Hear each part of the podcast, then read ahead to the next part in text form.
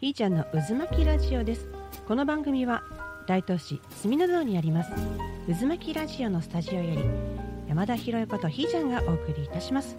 本日ご紹介いたしますのは来週2018年6月20日と21日の日に夏至祭を行われる、えー、トニー斉藤さんにゲストに来ていただいて、えー、ご案内いたしたいと思います、えー、トニーさんはですね御年70歳でアメリカに在住25年されていて、まあ、いろんなことをされていろんな経歴をお持ちなのですが神様から命を受けて今回この夏至祭を135度線のこの明石で開催するということを、えー、今奔走とされておられるということでこの渦巻きラジオで音源を収録させていただきました。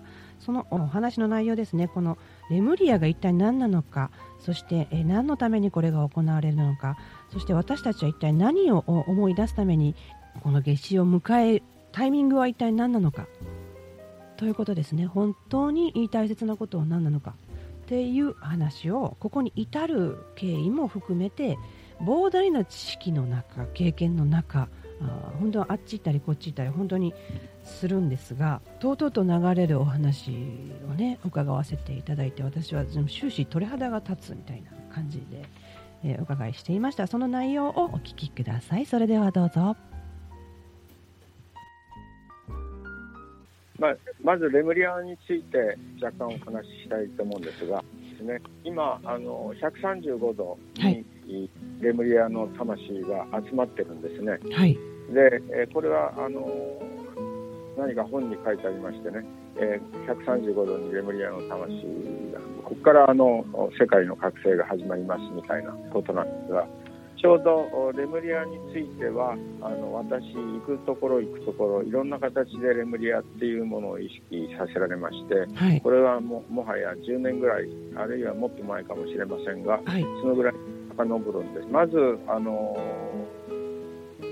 シャスタ山アメリカのシャスタ山にいた時にシャスタ山のところに来ていたあいろんな魂がありまして、えーシャスタ山の下にテロスという5次元のあの世界がありまして、はい、そこに、えー、レムリアからあ逃れた人たちが、えー、5次元の形で、えー、シャスマウントシャスタですね、シャスタ山、カリフォルニアにある山ですけれども、はい、その下に集まってきているということがありまして、でシャスタ山に行った時にですね、えー、パンサーメドウとか、えー、そういうところがあるんですけれども、えー、そこで、えーそのシャスタ山の地下にこう connect しますとね、えー、周波数を上げたんですね。自分の周波数を上げるとシャスタ山の中に connect しまして、うん、でその時にレムリアにいた時代レムリアが滅んだ時レムリアに逃れたレムリアから逃れて、えー、シャスタさんに来た時ずっとずっとえー、戦争で、えー、アトランティスとの戦争に負けてですね。で、えー、シャスタさんの中に入ってずっと暗い全く先が読めないような気持ちを思い出しましてシャスタさんの地面の上に、えー、パンサメドの地面の上に泣き崩れてしまったという経験がありまして、はい、えー、それ以来、えー、その辺でいろんな、えー、ヒーラーの方々に過去性を見てもらったりいろんな人の過去性を見ているとやはり、えー、アトランティスとの戦争の時代が非常にクリアになりましてで、えー、アトランティスの場合例えばあのトルコにカッパドキアっていうの地点のところがありますが、はい、えー、そこからまたヨーロッパの方まで、え地下トンネルがずっと走っているというのも発見されてますが、えー、いろんな形でですね、えー、昔のアトランティスとレムリアの最後の戦いについて、えー、あったんですね、はい、それからあの松尾みどりさんというあのいろんなあ霊能あるいは、えー、宇宙のことを詳しい方がいらっしゃるわけですが、はい、でその方もレムリアの最後のえー、新刊でですね、えー、助けを待っていながら死んでしまったというようなこととかですね、えー、まあ、あるいはその頃のいろんな記録で、えレムリアとアトランティスの戦いの時にアトランティスの月を当時月が2つあったんですけれど、はい。えそのうちの1つを、えー太平洋に、えー落としたと。うんそれで、えーそのレムリアが沈みましたと。でレムリアっていうのはどこにあるかっていうと、えー太平洋の真ん中にあったんですね、えーそれで Google マップで見ますとね、えーこのおレムリアのおいかにも月が当たったように太平洋の真ん中はえぐられてるんですね。えぐられてるんです、うん。それでそのお月が当たったあ飛沫って言いますか飛び散った様子がですね一つはインドネシアの方にガーッとおシワが寄ってですね、えーそのインドネシアは、えーソロモン諸島と言われますが、うんえーソロモンがそこにいたのかなみたいな感じのお跡があるわけですね。うんそれから、えーアメリカの方にそれが飛び散った様子はですね、えーシラネバダ山脈とか、えーそれからああそこのおロッキー山脈のところに、えーサンアンドリュースという断層がありますが、はい。あれがシワが寄った跡があれだろうと。それから日本の方には、えーちょうどお太平洋の方からあ大陸がずっと乗ったようなですね、ええ。えーそれがああの飛騨、えー、飛騨とかですね、えー糸魚川から、えーふあの静岡に至るフォッサマグナ、えーはい。そういうところに大陸がずずずっと乗った感じがあるわけですね。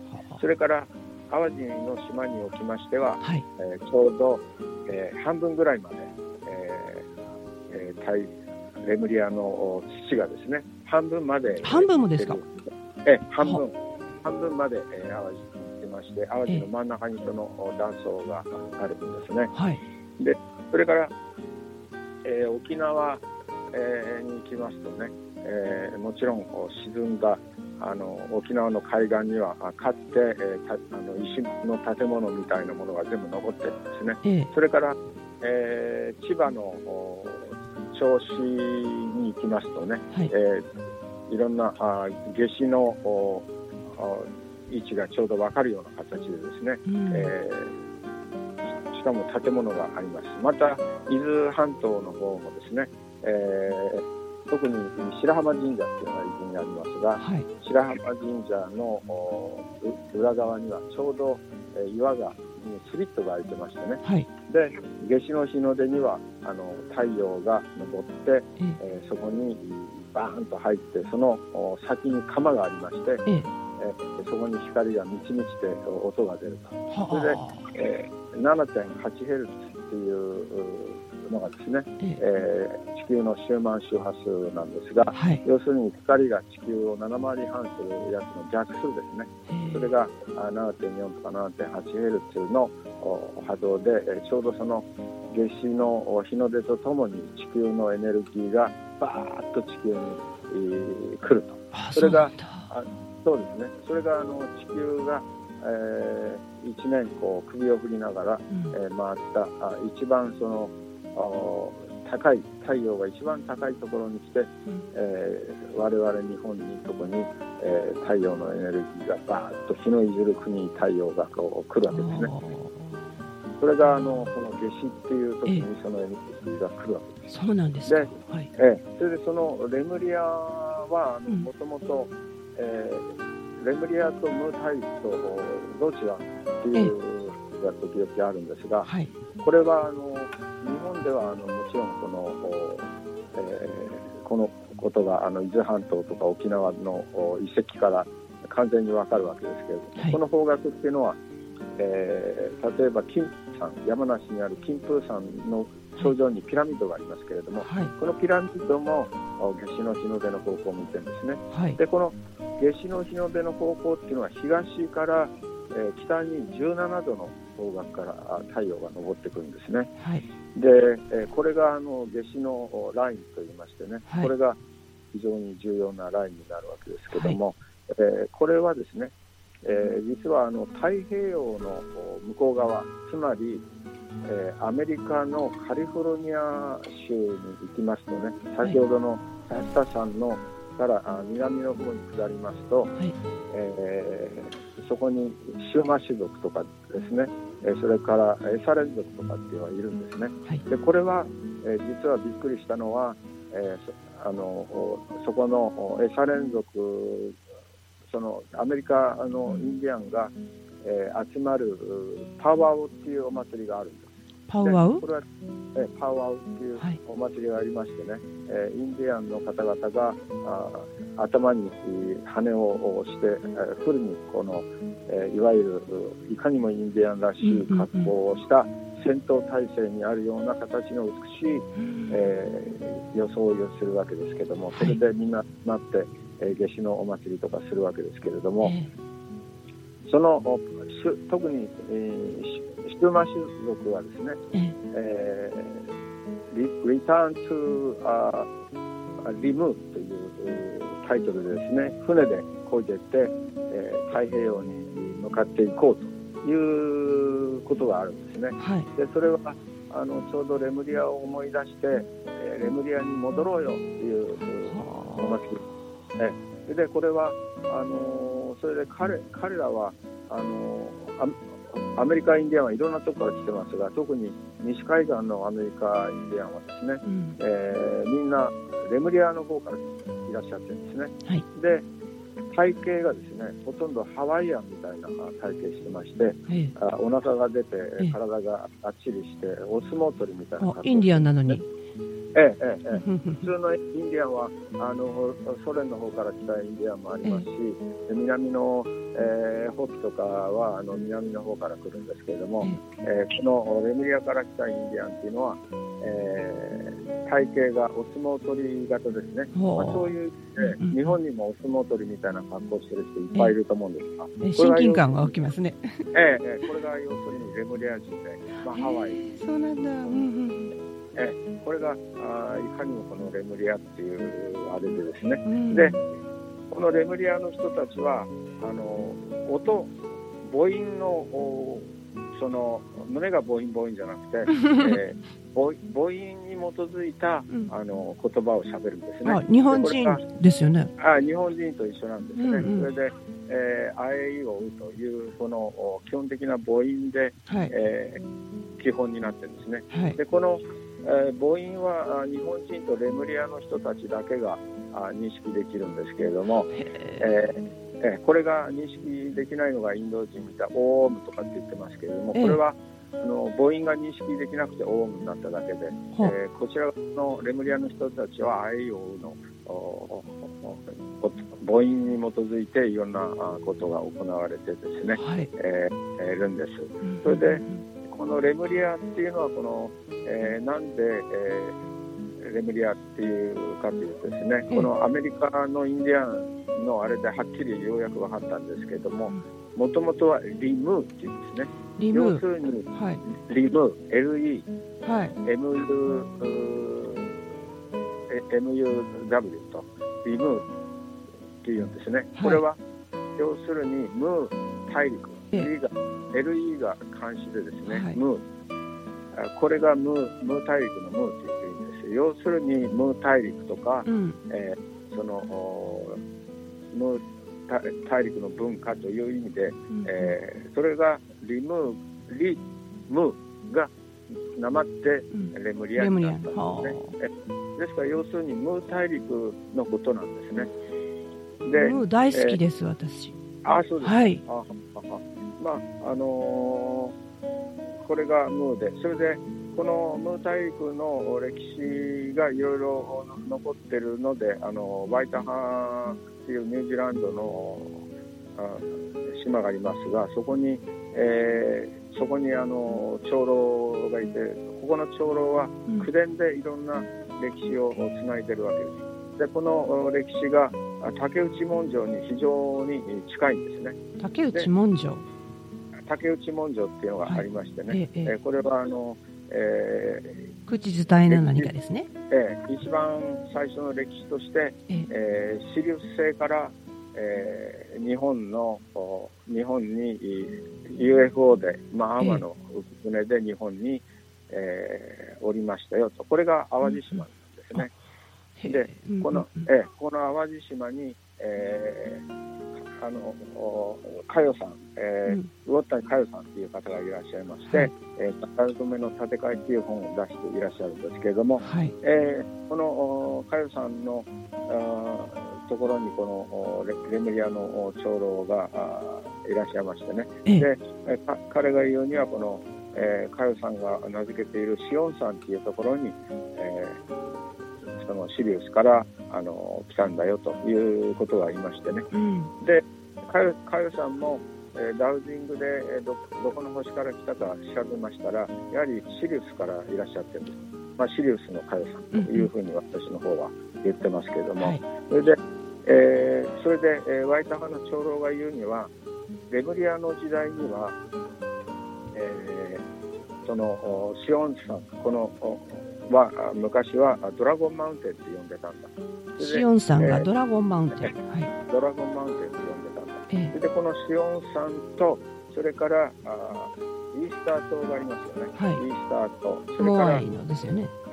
モアイ像がある。はい。それからニュージーランド、この3つをつないだ三角形が、えーいわゆるレムリアの三角形と呼んでたんだと、それぞれ、えーえーそれぞれ黒潮、金潮、赤潮という名前で、えーうあのお海流が回ってましたよと。うん。で、えーレムリアとアトランティスが戦ってですね、えーレムリアが負けた後は、えーあの淡路ではなくて、えーハワイとあーそのイースター島とそれからあーニュージーランドが三角形になりましたよ、うんでえー昔はそのそれぞれのところから代表が出ていろんなあ行政についてえーお話をしていましたよということなんですね。でそれぞれ、えーその潮に従って、えードラゴンがいましてね。で、日本はあゴールデンドラゴンという形で、えー日本のドラゴンはゴールデンドラゴンだということで。でちょうど去年そのお淡路ええ。で最初に最初にと言いますかその前もずっと月祭っていうのは、えー私のお友達の下出張っていう方がですね、うん。ずっとお8年前あ9年前まで、えー彼がやってたんですけども、ええ。ちょうど淡路でやる予定もあったんですが淡路でやらなくて、えー二見ヶ浦、はい。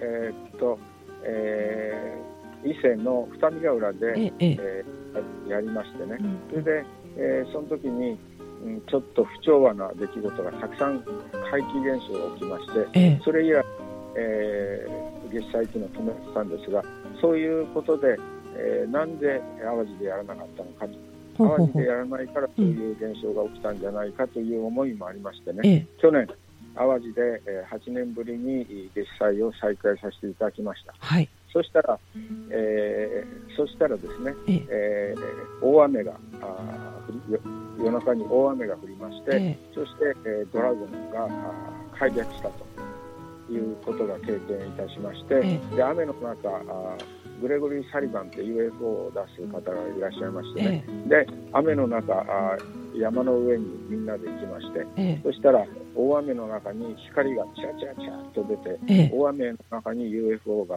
来て、えー宇宙のサポートもああったことが確認され鳥肌が立ちます。ええええそうですね、はい。まあ、それで私も淡路っていうのは全く行ったことがないし、うん。えー知り合いもお全くなくて、うん。えー本読んで佳代さんのところに行って、ええ。えー佳代さんの助けもあって、えーまあ、150人ぐらいお集まりいただきまうんしてね、うんうんでみんな皆さん全然寝ずにですね、え。一晩中音楽やったり、えーいろんなことで、えーものすごい経験をもとに、うん。えーあわえーちょうどお去年、えー月祭をやらせていただいたんですうね。ん。でもう僕としてはもうあの月祭はこれ一回やればもうドラゴンも、うんうん。あ目を覚まして、うん。えーよレムリアが開略したなということで、ん。もういいかなと思ったんですね。ええ。えーところがあの、えー今あこのお明石の方でええ。いろいろなあ経験をしますとね、えーいろんなあ経験の中で、うん。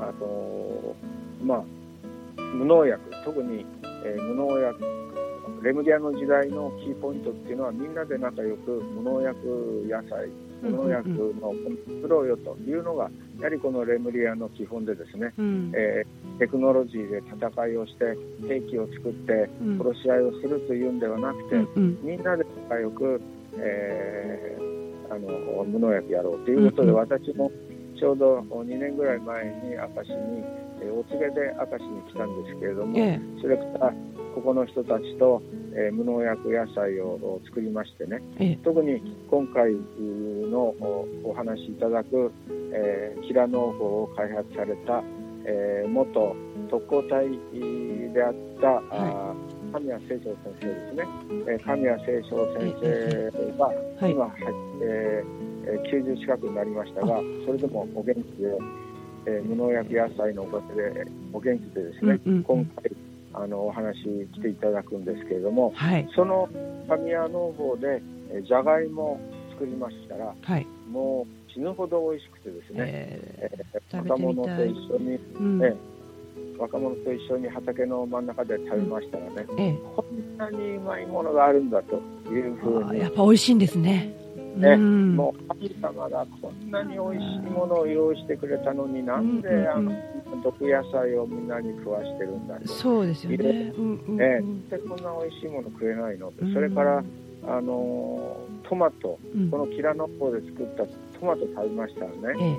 えもうシャーベットのようなトマトができました。えー素敵。こんな美味しいものがっていうことでえええで、えーあのーここの明石のあたりのですね、ええ。えーえーえー畑で、えーそれからあの、えー丹波の方の135度ですから丹波の方でも、えはい。えークロムを作ったりいろんな展開を、うん。えーみんなでなくて、えー野菜を作る経験をさせていただいて、出会ってしまったんですね。えーで私はあのもともとテクノロジーの人間だったんですがええ。もうテクノロジーは意味がないねと。うんうん。それでもうとにかく自分たちで野菜作ってうん。美味しいもの食ったらもういいじゃないかと、うんうん。どっか会社で働く必要なんかないじゃないかと、うんうん。ね、それであのうろくでもない製品作ったりですね、うん。そんな暇があったらあの畑で美味しいもの作ってそれ食べてればもう生活できんじゃないのとうん。いうことでですね、うん。そういう方向に向かったことで仲良くやってて、そしたらここに、ここの135度のところで、えー森井さんっていう、ええ森井さん。宇宙人、えー森井さんっていうね、森に井戸の井、ええ。森井さんっていう方がですね、まあ、この人は宇宙人なんですが、はい。で、えーこの人があの伊勢光をね、はい。この人も農業は全く経験なかったあんですがそ、うなんですね。ええ7年前から、これはどちらかというと、えーヒーラーだとかですね、うんうん。えーなんか人を治すのが得意でですね、えーなんかあいいろんなきっかけで、えーまあ、あ中山康直さんええ。の、おレムリアの中あの縄文、まあ、縄文っていうのはまたレムリアの、えー最近の時代を縄文って呼んでるだけなんですね、まあ、縄文って言ってもこれレムリアのことなんですよね。そうなんですか。全部一致していくんですね。そうです、うん。それであの彼もレムリアレムリアって言っててええ。あの彼もねあの放送できないいろああの秘密で いろんな発見をされてるんですね。えー放送できないんですね。えー35度。っていうのはこれはこの発見がすごすぎるもんですから、はえー中山さんより先に私が言うと、えー怒られちゃう。あ怒られちゃう。ええ。すごいレムリアの発見があるんですけど、えーとても言えないようなうんすごい発見があるんですよ。ー楽しみ。それであうん。ええこの月祭の時なんかお話しいただけるかもしれないああそうなんですね。まあ、保証はできませんけどね、はい。あまりにすごい発見で、えーとんでもない発見があるんです、それでうんうん。えーレムリアの中心が日本のある場所にあったんだみたいなね、ええわワクワクしますね。そうなんですよ。うん。それでここでも、まあ、ここもレムリアかみたいな形でですね、えー、淡路、淡路もその、言ったら結局レムリアだったっていうね、あはい。ででこの135度のところに神出神社っていうのがありましてね、はい。神が出る。ええ上出る神社すごい名前ですよね。そうです。ここに大きな櫓がありましてね。ええ。それで、これが神出神社いうのがありまして、ええ。それで、この神出神社の真下で、あの、この森井さんが、はい。伊勢光を、ええええそうん1丁ぐらい流してましてね。ええ。これがまた伊勢で発見された、あの、古代米みたいなものなんですが、はい。この伊勢はお伊勢さんの伊勢ですか？ええ、あの伊伊勢神宮のところで発見されたね。はい。ええ、それそれで、まあ、いずれにしても、あの最初にあの開拓したのはあ淡路の方なんですけども、うん淡路からいろんなところにいろんなものがあの拡散していったんですけどね。うんそれでで一番大きなものはあの、えー淡路で一番最初にあの7年前に出たのがですねスサノオシンが出たんですうん。スサノオシン。はい。スサノオですねええで今はあ伊勢の方で、えーアマテラスとか言ってますけれどええも、そもそもレムリアの時代はスサノオの時代だったんですねあ、そうなんですか。でこのスサノオっていうのは実は世界レベルではルシファとも呼ばれてるんですが。はい。でこのスサノオシンを淡路の仙山の岩倉でお出しになったのが、えー今度月祭でお話、えーあるいは神様のあメッセージをお伝えするうん多賀岩尾さんという、はい。えーえーえー霊媒の方がいらっしゃるんですね。えええでこの人にはいつもいろんな神様があ降りてですねそれで、まあ、電話機とまではいかないですが、え。はい。えー神様の、えー話をですね、えーえーするということなんです。はい。電話機ぐらいこう通じてしまう。お、お伝えくださるんですね。えーえうんーいろんなメッセージを、うんおお伝えしてくださるわうんうんうん。けで、この方が出らこの方のところにスサノオシンが仙山で出られまして、うん。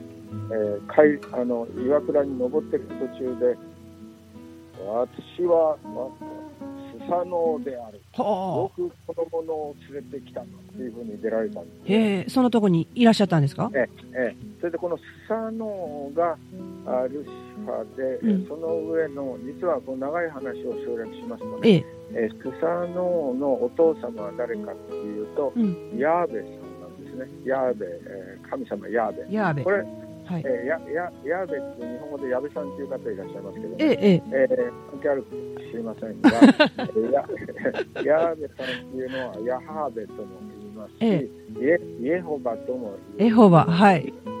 エホバとも言いますね。ええ、ええ、えそれで、えいわゆるそのおヘブライの神様なんですねえ。。はい。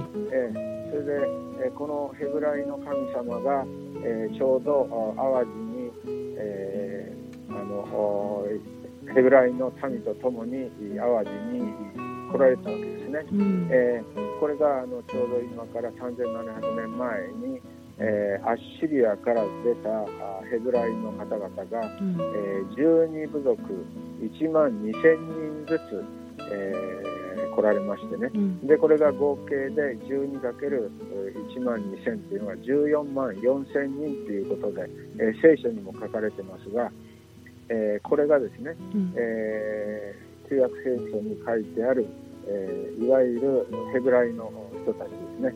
で、これが淡路に来て、うん。えーこの淡路淡路の意味ですけれども、ええ。あ和というのは何だと思いますか？淡路のは？淡あわえ。ー淡っていうのは何のことだと思いますか？始まりって聞聞いたことがある。あそうですね。ええその始めりで始まりであり終わりである。つまりアルファオメガなんで。アルファ、オメガ。アルファがアで、オメガは W なんですね。W。W ええを、W は和でしょ。ええ、ええ、ええ。あとはですね。はい。えだからアルファオメガっていうのはうんうん。淡路なんですね。はい。要するに、アワっていうのは始まりであり終わりである。うん。アルファオメガ。うん。すなわち、ギリシャ、あちょうどギリシャができた頃の、うん。えーヘブライの人たちがうんアッシリアから、えー船で、うんえー淡路に来たと。そんなたくさんの人が船で？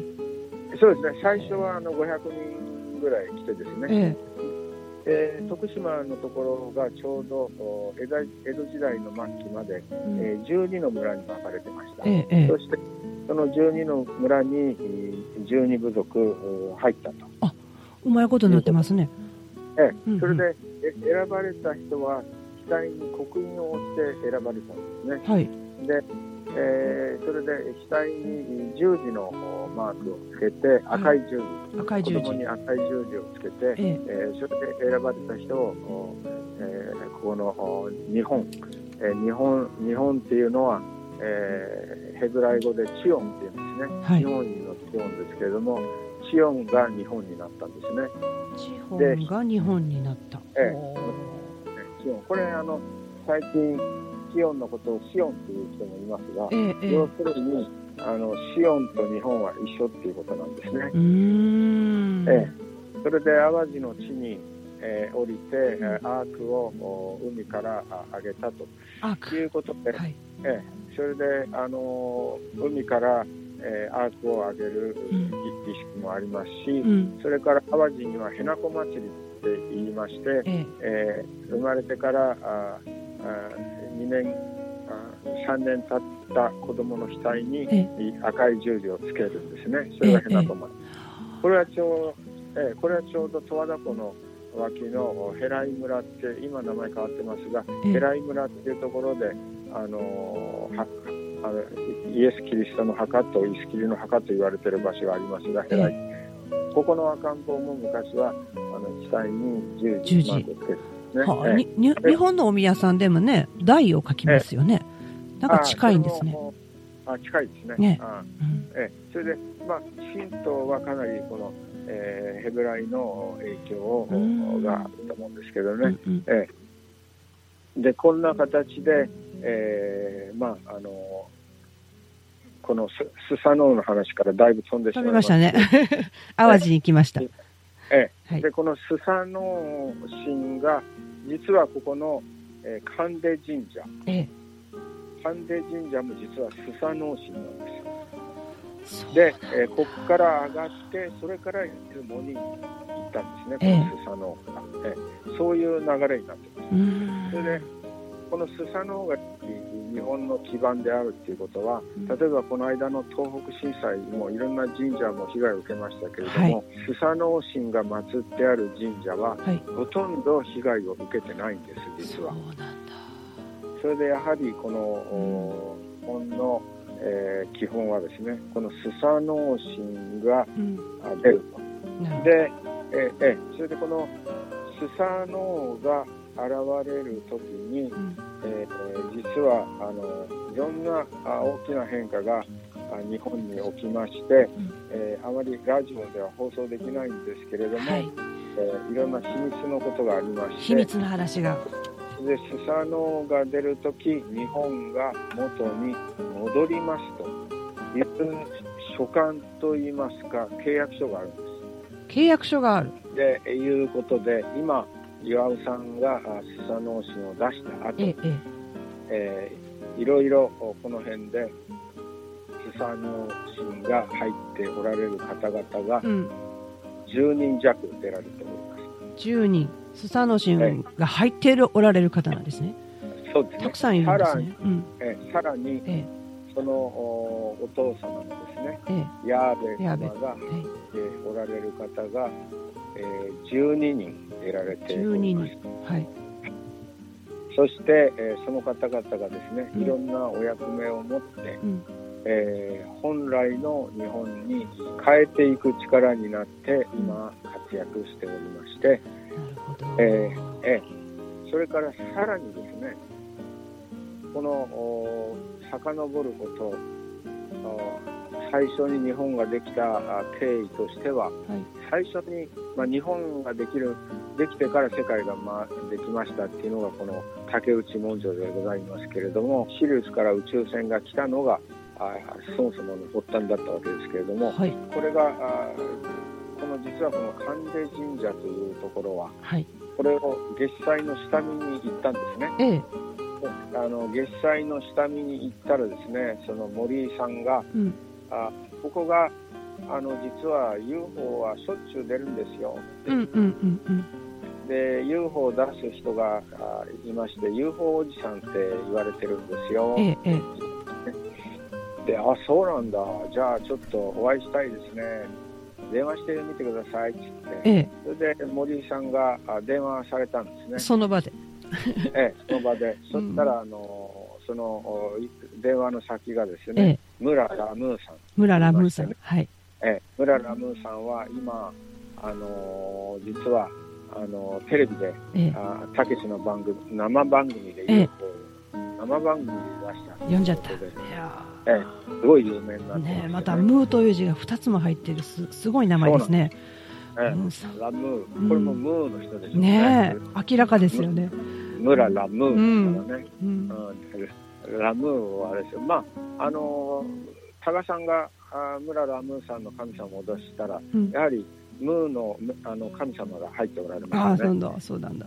ええうんええ、それからプレアデスの神様も入っておられます。それで、えー、村ラムーさんはプレアデスの方なんですね。はい。で、村ラムーさんが電話出られまして、ええ。ー今そっちに向かってるんですよ。ええ。素晴らしい、うん、ええ、それでその、えー実はそのお関連神社っていうのはですね、うんうん。え135度のど真ん中、ど真ん中なんですか？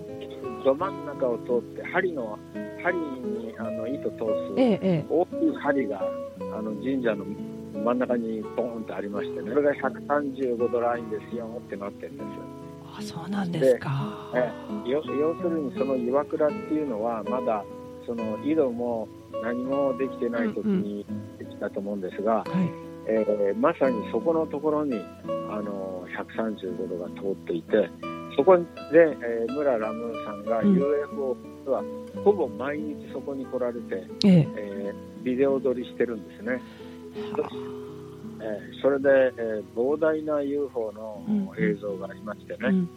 えーどうやってもこの関連神社っていうのは北高山、滅高山っていう山があるんですが、うんそこの山からあー出てるなとうんいうことでね、えーそこに、えー次元次元的な、うん。あのーあのスポットみたいなあところがありましてね、ええ。ポータルポータルって言いますかね、ええ。そこから円盤がたくさん出てるということで、えーまあ、ち中にはあのあのシグナスっていうか白鳥座から来てる円盤もありますしえ。大きなあの、えー宇宙船って言いますかね、ええ。あの母船ですね、はい。大きな母船も出てるんですね。えただあのスピードが速いもんですから、えあの高速度カメラじゃないとええ。え普段は映らないですね。なるほど。一番1秒でピャッとピャッと。そういうスピードになってさすが神の戸ですね。扉がそこにあるんですね。だから神戸っていうのが神の戸になるんですよね。で一応ここは神戸市なんですよ。はい。神戸市の神の戸、ええ。いわゆる神の扉の市の中の神が出出る。る場所、そう。え神戸神戸の神戸とええええええ。いう特殊な場所なんですね。このお話をねいただいてからね、とある方と会ったらね、私の免許証見てくださいって言って、で、はい。神戸市関電の方だったんですよ。ああ、そうですそうすごい。すごいですね。えそれで、今回、去年はちょうど淡路の解約の年で、ええ。えードラゴンさんに来ていただいたわけですけども、今年は、えー実はあのこの多賀先生はあの私のところで毎朝あの、えー診療をしていただいてるんですがえうん。実は私の中に、うん。えー宇宙人が、あはい。るということですね。トニーさんの中に、ではい、ええそれでえーだんだん大きくなってきましてね、ええ。えー今だんだんパワーを増してきたんですが、ええ。えープレアデス星人がはい。いらっしゃる、はい、それで、えー今回、うん。えーなんでこのタイミングで、うん。えーそのプレアデス星人を目覚めさせていただいたのかなとええ。いうと、謎ですね。こうん、円盤がうん。から、えー私のパパとかママが出てくる可能性があるわけです、ね。およよよよよよよ、はい、えー。出生の秘密ですね。えこれそうすると、えこのおそれで、えーいろいろワークやってる時え、うに、ん、いわゆるえー弥勒の世という言葉はよく言われてますよえね。でそうすると弥勒菩薩に関係している方も何人か出ていらっしゃるんですね。あはいそれでいろいろお信用をしていただきますとえ、うん、円盤のうん、口が開いて、うん。そこにそこから呼ばれているかなみたいなうん。映像がありましてね、ええ。そうすると、ひょっとしたらひょっとするんじゃないかと、ひょっとするでしょえう。ええ。えそんなあのあれが、まあ、はっきりしたことは申せませんが、ね。うん。あえて大きな声で言いますと、はい。ひょっとしたらひょっとするんじゃないかと、はい。これがサブタイトルですね。ええ。エネルギーがすごいことになってまして、ええ。ええ。それで、えーこの機会に我こそはと思われる方はですね。はい。漏れなくこの場にいないとええ。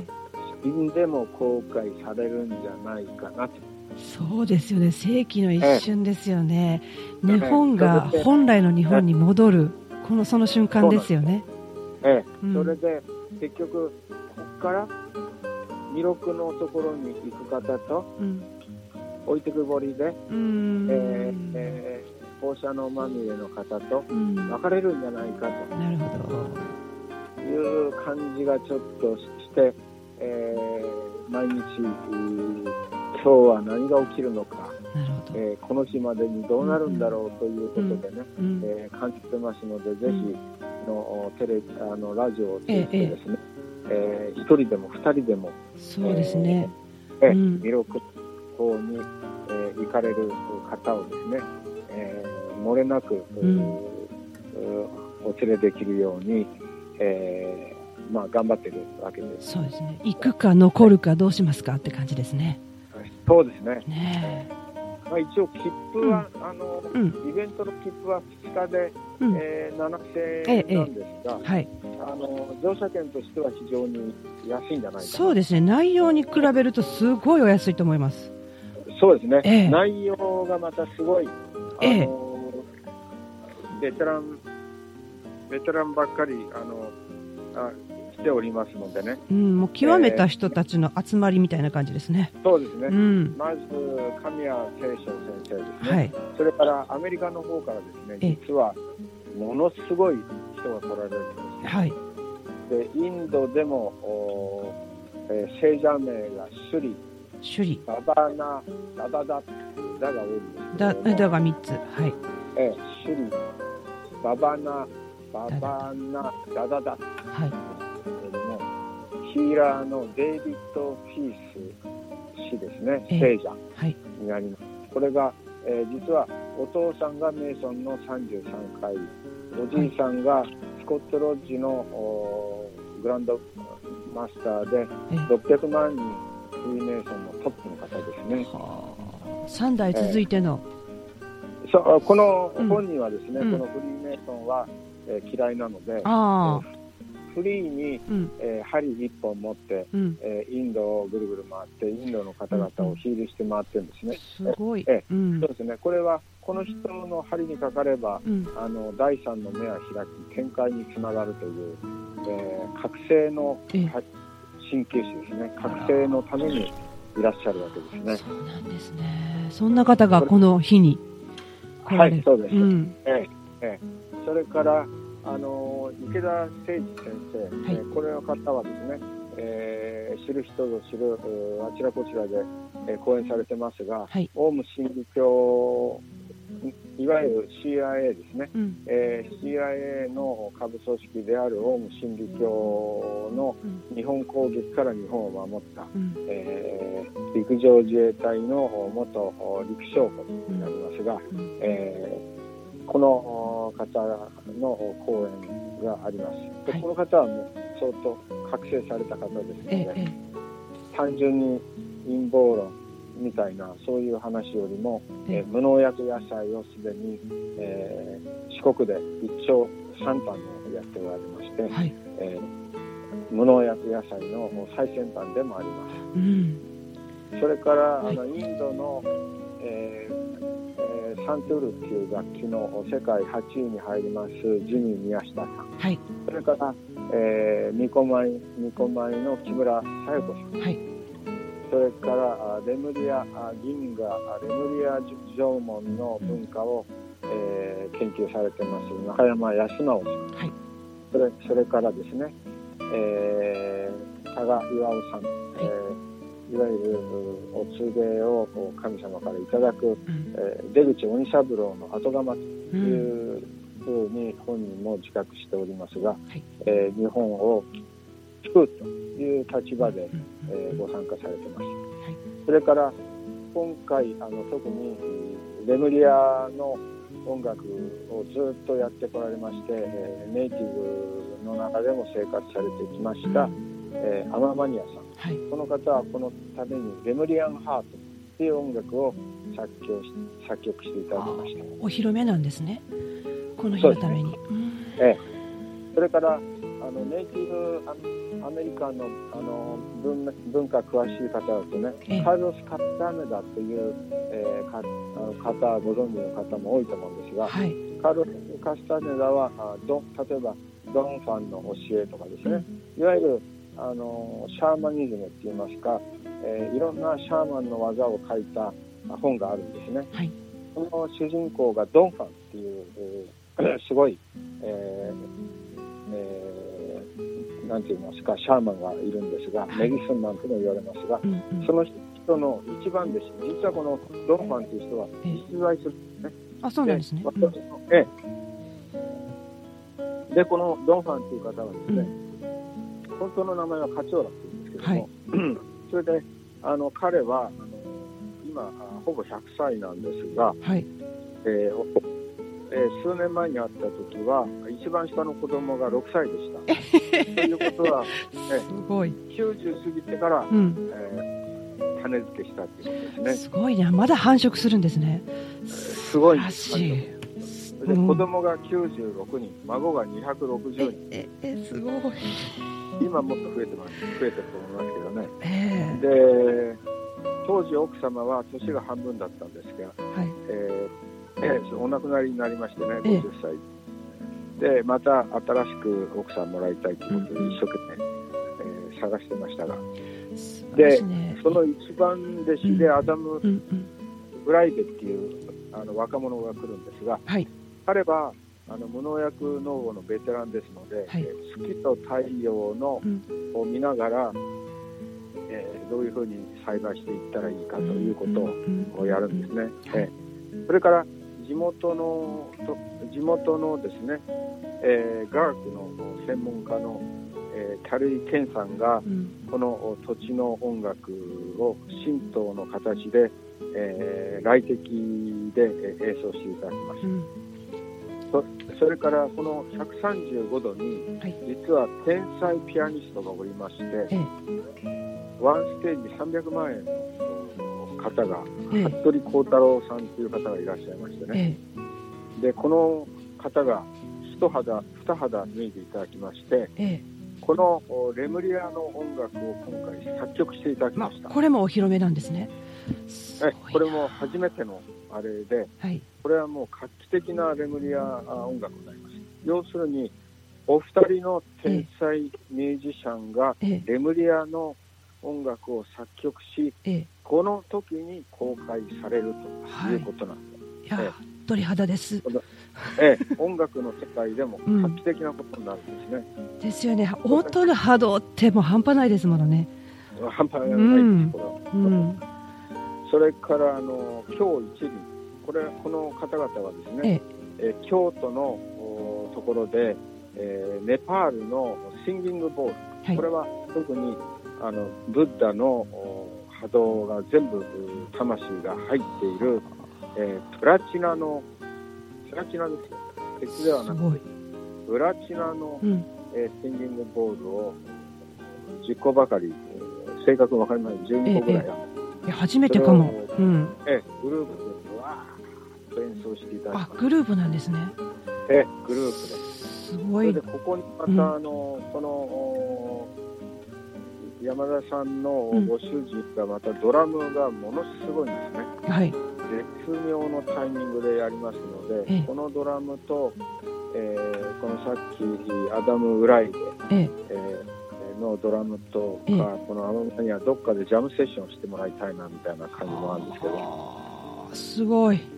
えーそれにあのいわゆる、うんピリカリエユミさんっていう方がですね、ええ。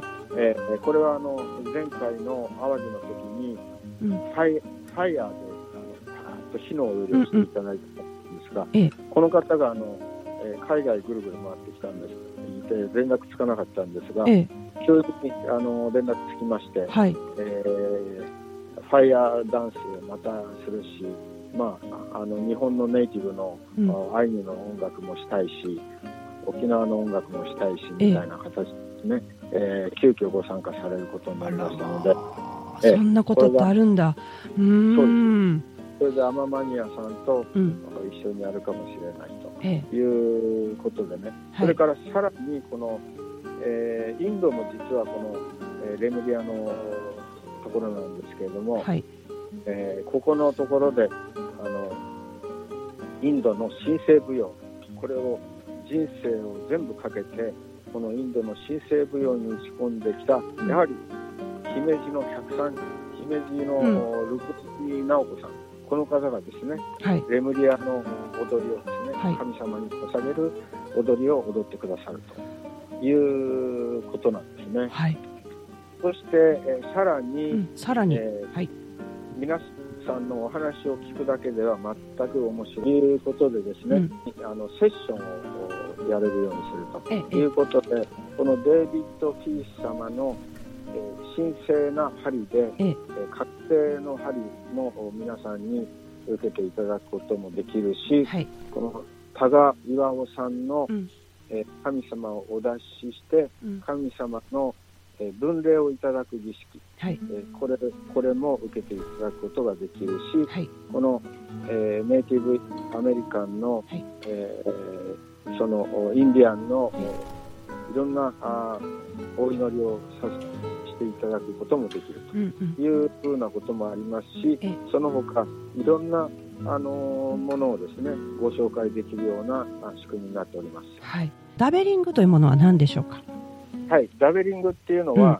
特に、あのーデイビッド・フィースさんとか、うん。それから池田整治先生、はい。中山康直先生、アダム・フライデはい。ンとか、あ聞くだけでは面白くないので、えええ一部屋、まあ、8畳間ぐらいの部屋をそれぞれ、えーあ預けましてね、あ森もそうですが、えうんそしてそこで、えーずっといろんなお話をしていただくと。うんうんうんで、お酒飲んだり喋ったりですね。で、いろんな深い話を、えなるほどーじっくりやっていただくと。こう普通にトークされているところにこうお邪魔することができるんですねああ、そうですね。はいまあ、普段めったにお会いできない方々に お話ができるとへいう特別なあーお部屋とですね、ええええチャンスをおお作りして、それからですね、ええ。この会場に来るのに、うん。えー明石明石駅はい。6月20日の日であれば、えー明石駅のはい。お城側ですね、はい。明石駅 JR 明石駅を降りていただいてお城側に、はい。えー来ていただくとですね道路を渡ったところにバスが、えーこれ専用のバスを運用いたします。夏至祭専用のバス。12時から順次2時間ごとにですね、はい。バスを出します。で、えー会場までお連れするということにしておりますので、はい。明石駅まで行けばあとはところてんで、えー会場まで行ける。し、チュルチュルっと。はい。えーそうですね。2日目は2日目から参加されても、えーネットに、えーバス時間出しておきますが、はいえーご連絡いただければまた詳細にあれしますが。2日目もバスがあるんですね？シャトルバスが。そうですね。そうですはい。それで、あとは場合によってはその UFO で、えー宇宙の方まで行く場合もあるかなというああ乗っちゃって。はい。乗って、えーそれからあーお昼過ぎにですね、うん。UFO がありますので、ん。その時は UFO が全員をお連れするということも全く可能性がゼロではないと、なるほどえー100%ではないがゼロではないうん。というふうなことに計画しております。すね。はい。この21日のですねはい。朝にもイベントありますよね。はい、あこれはね、うん夏至の日のあの日の出にえーお祈りするということで、えーこれがまあ実際の基本形になるわけですけれども、はいえー朝4時50分に日の出が出ますので、ええ。えーえー場所を決めてですね、うん。えーえーそこでえーお祈りし、うん。えー特にえー岩尾さんとかデイビッド・フィッシュさんとかですね、中山さんとか、えー、アダムとかですね、えー、教一輪とか、ええー、まあ神様につながっている方々が利用する形でですね、えー、お祈りを捧げるというふうに考えています。もう最上級ですよね。はい。そばにいないともったいない。これはもう一人大体普通は3000、4000円の、ええ、あの会費がかかる方々が10人以上いらっしゃる。そうですよね。一堂に会して。はい、うん、いうことですね。はい。これ2日目は2日目どこからだったら2日目の参加になります？えっ、と2日目はね三木森林公園になるんですね。はい場所が変わりまして初日は、はい、えー、コープ神戸の学園というところでやるんですね。あの20日の日の最初の日は、うん、えー、コープ神戸、共同学園。共同学園。2日目が、はい、えー、2日目が三木森林公園音楽ホール、はい、ということになります。ええで2日目の9時から開始になるんですかね。あのそうですね、ね、音楽ホールの方は2日目は朝の9時からということですね。はい、もし2日目から参加される方は9時に、えー、音楽ホールの方に来ていただくと。はい、はい。はい。でこの日もこの日はセッションとかダベリングはないけれども素晴らしい、はい、えー、講演があるんですね。そうですね、うん、であと2日目の日は神谷聖章先生が、はい、特にあのこれから無農薬農業をやりたい人のためにあの個別に個別にっていうかあのまとまった場所をご用意しますが、はい、深い質疑ができるようにずっとお話ししてもいいと。この日はお泊まりになるなりまして、はい、あのそれまでずっと深い話を皆さんとやりたいというふうにこのこの日が終わった後ですか？そうですね、はい、この日は9時まで、はい、9時最後ね、えー、終わっても、ええ。ー、88歳ですけれども、えー、えー無農薬でエネルギー満杯ですので、えー、まだ。足りないと。え1人でも2人でも無農薬の野菜で元気になってほしいということなんですね、ね、人は食べるもので生きてますからね。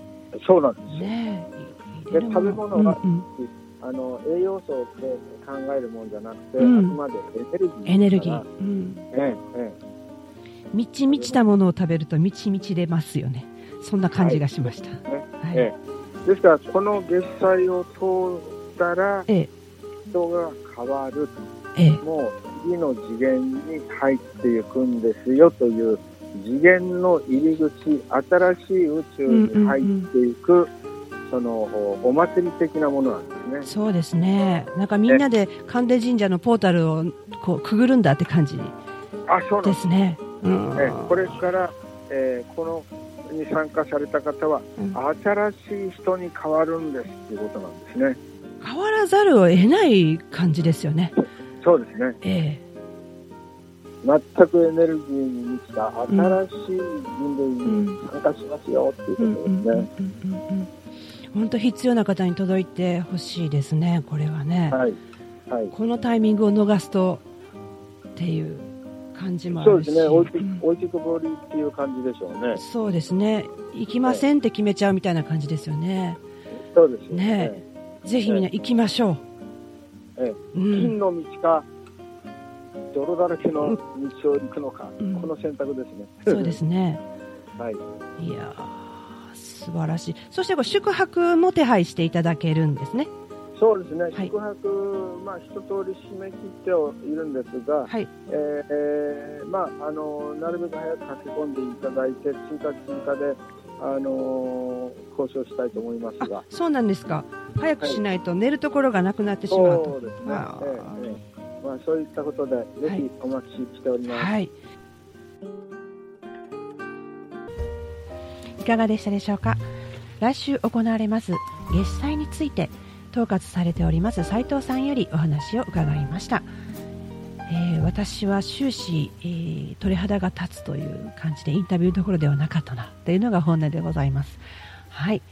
でえ詳しいことはプリントの方を見ていただくということなのですが、え補足という形を取らせていただきたいと思います。2018年、え、6月の20日に行われます。1時から開催されます。ダベリングという、ね、内容のものがございましてその間、えパネラーの方が皆さんいらっしゃって、え、膝を突き合わせて別室で、え、詳しい深い深いお話をね思いの丈を皆さんねこう溢れるばかりにお話しくださるということです。え質問もできるとか個人では会えないような方々に、えー、会うことができるというもうエネルギーの塊のような人たちに触れることができますよと。でこのプリントにはね3名の方しか書かれておりませんがその時いらっしゃる皆さんがここに駆けつけてくださるということですその間中セッションが行われていて、えー、漏れなくいろんなことがこの月始の前の日に行われますそして翌朝早朝は日の出を拝みに参ります。素晴らしい方々とこの上出鶴神社神田神社にて、えー、日の出をね拝みます。そして朝食をとり戻りましてそして移動ですね。2日目は9時から、えー、森林公園音楽ホールで行われます。この日は公演音楽が主になってまいります。その間セッションもできる方はしましょうという。この21日の日はこの日のために作曲演舞されるというお披露目の会でありまして本当にもうスタートする戸が開くよと。私たちがそのドアをくぐるぞっていうその日にふさわしい内容になっております。1時からはなんとその神田神社で UFO の体験をするとお呼びくださるというところに遭遇するんですよね。もうなんかワクワクしかない。なんか若干怖さもありながらね。そして21時までこの日もたっぷりと行われております。で料金の方なんですが2日間合わせて7000円ですね。2日間のイベントに参加が7000円となっております。こちら前売り価格です。当日は9000円となります。えー、そして1日ですね20日ないし21日どちらかという形でしたら前売り券が4000円、えー、当日券が5000円となっております。そして宿泊場所はコープ神戸共同学園の方で宿泊される。で1泊2食付きの20日の日が6000円となっております。そして21日の日もね遅くなりますのでそのまま宿泊していただけます。こちらは1泊3食つきましてに、えー、6000円となっております。話が前後しますが20日の日のディナーですね。こちら要予約となっておりまして1100円です。そしてあと民泊ですね。素泊まり食事がございません。という形でもご用意しております。民泊は1泊3000円となっております。そして各セッションですね。ヒーラーの方々がデビッド・フィス氏が1万5000円。アダムさん、岩尾さん、奈原さん、サラさん皆さんが1万円となっております。で内容については放送の中で、えー、ありました通りになっております。盛りだくさんの内容となっておりますので、えー、申し込み先をねお知らせしたいと思います。えお電話ですね。090-1224 090-1224-5732もう一つございます。080-6302-2884 080-6302-2884こちら事務局になっております。どちらにかけていただいても大丈夫です。えー、お早めに申し込まれて、えー、質問等ねどんな感じで、えー、いくらどう払えばいいのかとかねセッションは前,、え前売りなのかとかねこう先に払うのかとかねそういうことも含めてで宿泊場所がねもうだいぶいっぱいになってきているらしいのでとにかくお早めに、えお知らせください。もうこのチャンスはないよというぐらいの内容になっておりますので、えー、ひーちゃんもねこれ2泊しようと思っております。この日のために私はこのラジオを整頓してきたのかなというすごいタイミングでお話がやってまいりました。ね乗るぜ。ということで皆さんよろしくお願いいたします。ではではひーちゃんでした。当日お会いできることを楽しみにしております。じゃあね